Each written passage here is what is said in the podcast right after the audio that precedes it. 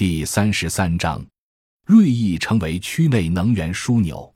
近年，作为一个高度依赖石油进口的国家，土耳其积极图谋发展城区内的能源枢纽，利用北约东扩与俄罗斯的矛盾以及区域冲突对北线油气管道的负面影响，力争成为欧洲能源供应通道上的重要枢纽。如图二杠十六所示，土耳其高度依赖进口能源，并成为贸易赤字的重要部分。尤其是二零零八至二零一四年，美联储量化宽松导致国际石油价格猛涨，让依赖能源进口的土耳其经常项目赤字雪上加霜。近年来，土耳其一直争取成为欧洲两大能源管道的连接枢纽。数年前，俄罗斯曾经计划打造一条跨巴尔干管道，把俄罗斯的天然气经巴尔干半岛输往南欧，但随着乌克兰危机的爆发。此计划进度目前不明朗。相反，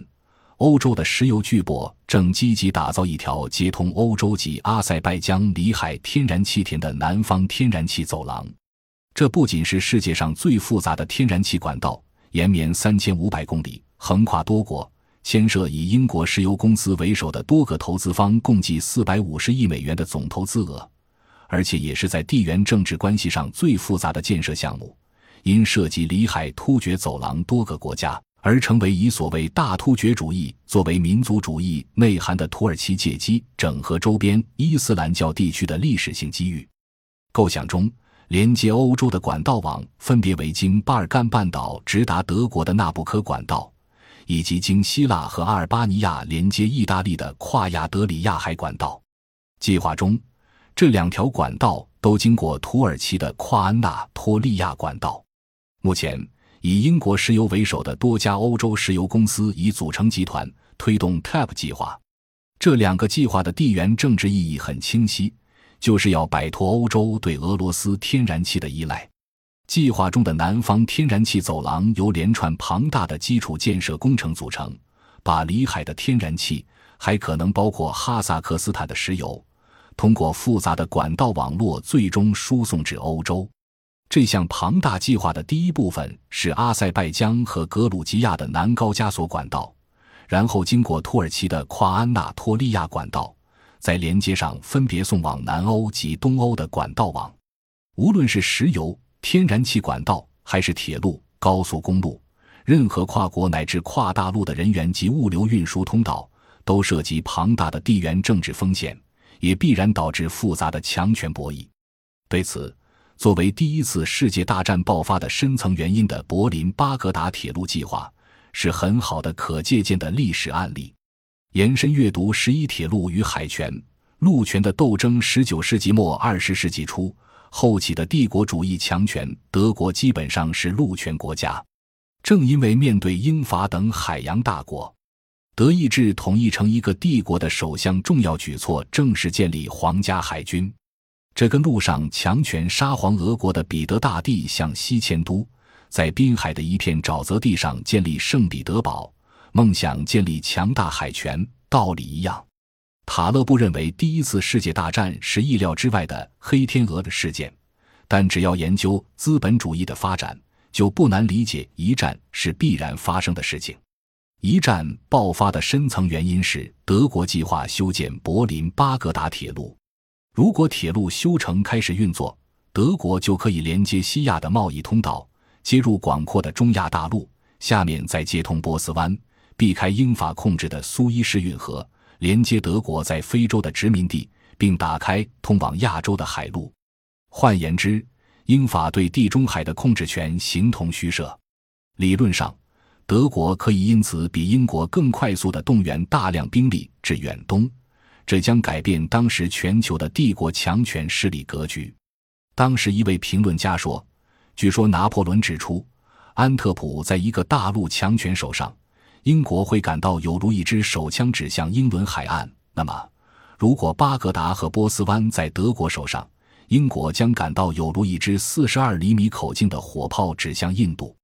十九世纪，英国的麦金德提出欧亚非大陆岛的概念。认为区内如果出现一个能整合欧亚非运输通道和经贸的强权，便足以称霸世界。但在实际操作上，还是要配合大陆岛沿岸的海运。陆权只是相对海权的纯理念，实际上要挑战海权，必然是依托陆权的海运条带与大陆纵深相结合。英国两手准备，一边和德国签好关于柏林巴格达铁路的协议。迫使德国承认南美索布达米亚和波斯的中部及南部是英国波斯公司的专属利益范围，但转眼便爆发了一战。一战本来不是德国挑起的，教科书上，一战爆发的导火索是奥匈帝国皇储斐迪南大公被塞尔维亚青年加夫里若·普林西普枪杀。最初打起来的是奥匈帝国和塞尔维亚，德国因自己的利益盘算而参战。奥匈帝国是其盟友，而当时中东地区是奥斯曼帝国的势力范围。柏林巴格达铁路正好穿越这两个没落帝国的势力圈。英法参战主要针对德国，理由很清楚：德国是后起之秀，在世界版图上抢殖民地，处处受制于英法。但当时大英帝国实力已经走下坡路，法国也在1871年战败于普鲁士。这两个老牌帝国明白，必须在德国变得过于强大之前扼杀它。一九零三年，英法签订谅解协议，终止双方在摩洛哥、埃及和苏丹等地的利益冲突，大有同仇敌忾、剑指德国之势。后来，新晋帝国俄国也加入英法阵营。本来中东没有什么利益，但发现石油后就不同了。从二十世纪初开始。石油成为世界工业和军事的核心动力。当时的主要产油国是美国，所以美国可以一跃成为第一大工业产能国。波斯在英国势力内，如果德国接通了巴格达，获得中东地区的石油资源，便肯定能成为足以超越英法的欧洲强权。英国一边打压德国，另一边策动阿拉伯人反抗奥斯曼帝国。时势造就了阿拉伯的罗伦斯这个传奇历史人物。英国还扶植了鄂伊拉克入波斯湾咽喉的科威特。十九世纪末，欧洲强权争霸遗留下的问题，一直影响到二十世纪末的地缘政治。一九一九年签订的凡尔赛合约，剥夺了德国对柏林巴格达铁路的所有产权。整理黄玉书，远隔重洋的美国。在土耳其的战略调整中举足轻重。美国自二战以来长期称霸地中海沿岸，多年来单边主义的中东政策造成区内一片混乱，引爆永无休止的军事冲突。但近年美国国内的页岩油革命降低了其对中东地区的石油依赖，促使美国做出退出中东、重返亚太的地缘战略重大调整。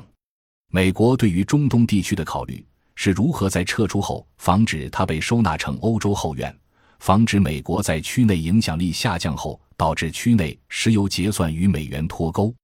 出现石油欧元甚至石油人民币？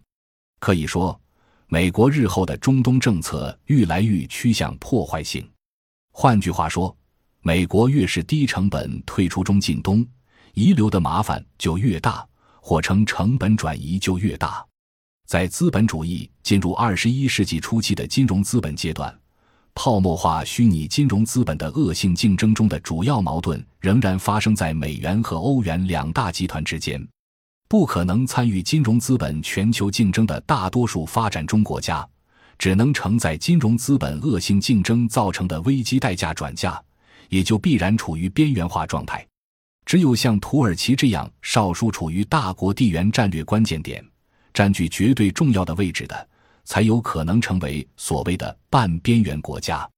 历经近百年的努力，才达到半边缘地位的土耳其，为了升级到半核心，而可能变成美国在区内针对俄罗斯和伊朗的棋子。不管怎样，绝对重要的土耳其长期是个地缘政治中难以稳定的变量。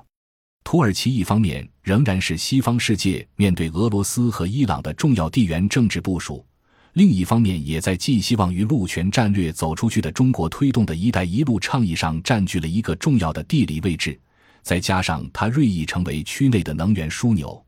土耳其未来的发展仍如二战后七十年来一样，与其特殊地缘战略位置密不可分。如同奥斯曼帝国因扼守欧亚贸易通道而崛起一样，土耳其未来的发展仍取决于其能否强化对于欧亚非的地缘战略价值。诚然，上述欧亚大陆上多个二十一世纪重大战略调整的项目被提出，意味着土耳其可以稳定的通吃各方的地缘收益。从过去扼守黑海到地中海的通道，相当于卡住俄罗斯的脖子。到今后扼守陆上能源通道和“一带一路”客货运输通道，相当于卡住欧洲能源及对东亚贸易的脖子。土耳其的地缘战略地位肯定明显增强。任何世界性大国的崛起，都不可以忽视这个既有历史上的突厥之梦，又有当代伊斯兰复兴之梦的富有挑战性的国家。但是，一方面，土耳其本身的经济结构缺乏国际竞争力。在二十一世纪的金融资本全球竞争形势下，不可能是一个被核心国认可的稳定的参与者。但另一方面，土耳其又有位居欧亚通道咽喉的战略地位，在面对错综复杂、日益险峻的地缘政治形势之际，有得天独厚、左右逢源的优势，进而难免抱有锐意成为地区强权的宏图。何况二十一世纪以来。大国战略重组内生地具有极大的不确定性风险，土耳其将要在不可能与任何一方结盟的多面需求中寻找微妙的平衡。感谢您的收听，本集已经播讲完毕。喜欢请订阅专辑，关注主播主页，更多精彩内容等着你。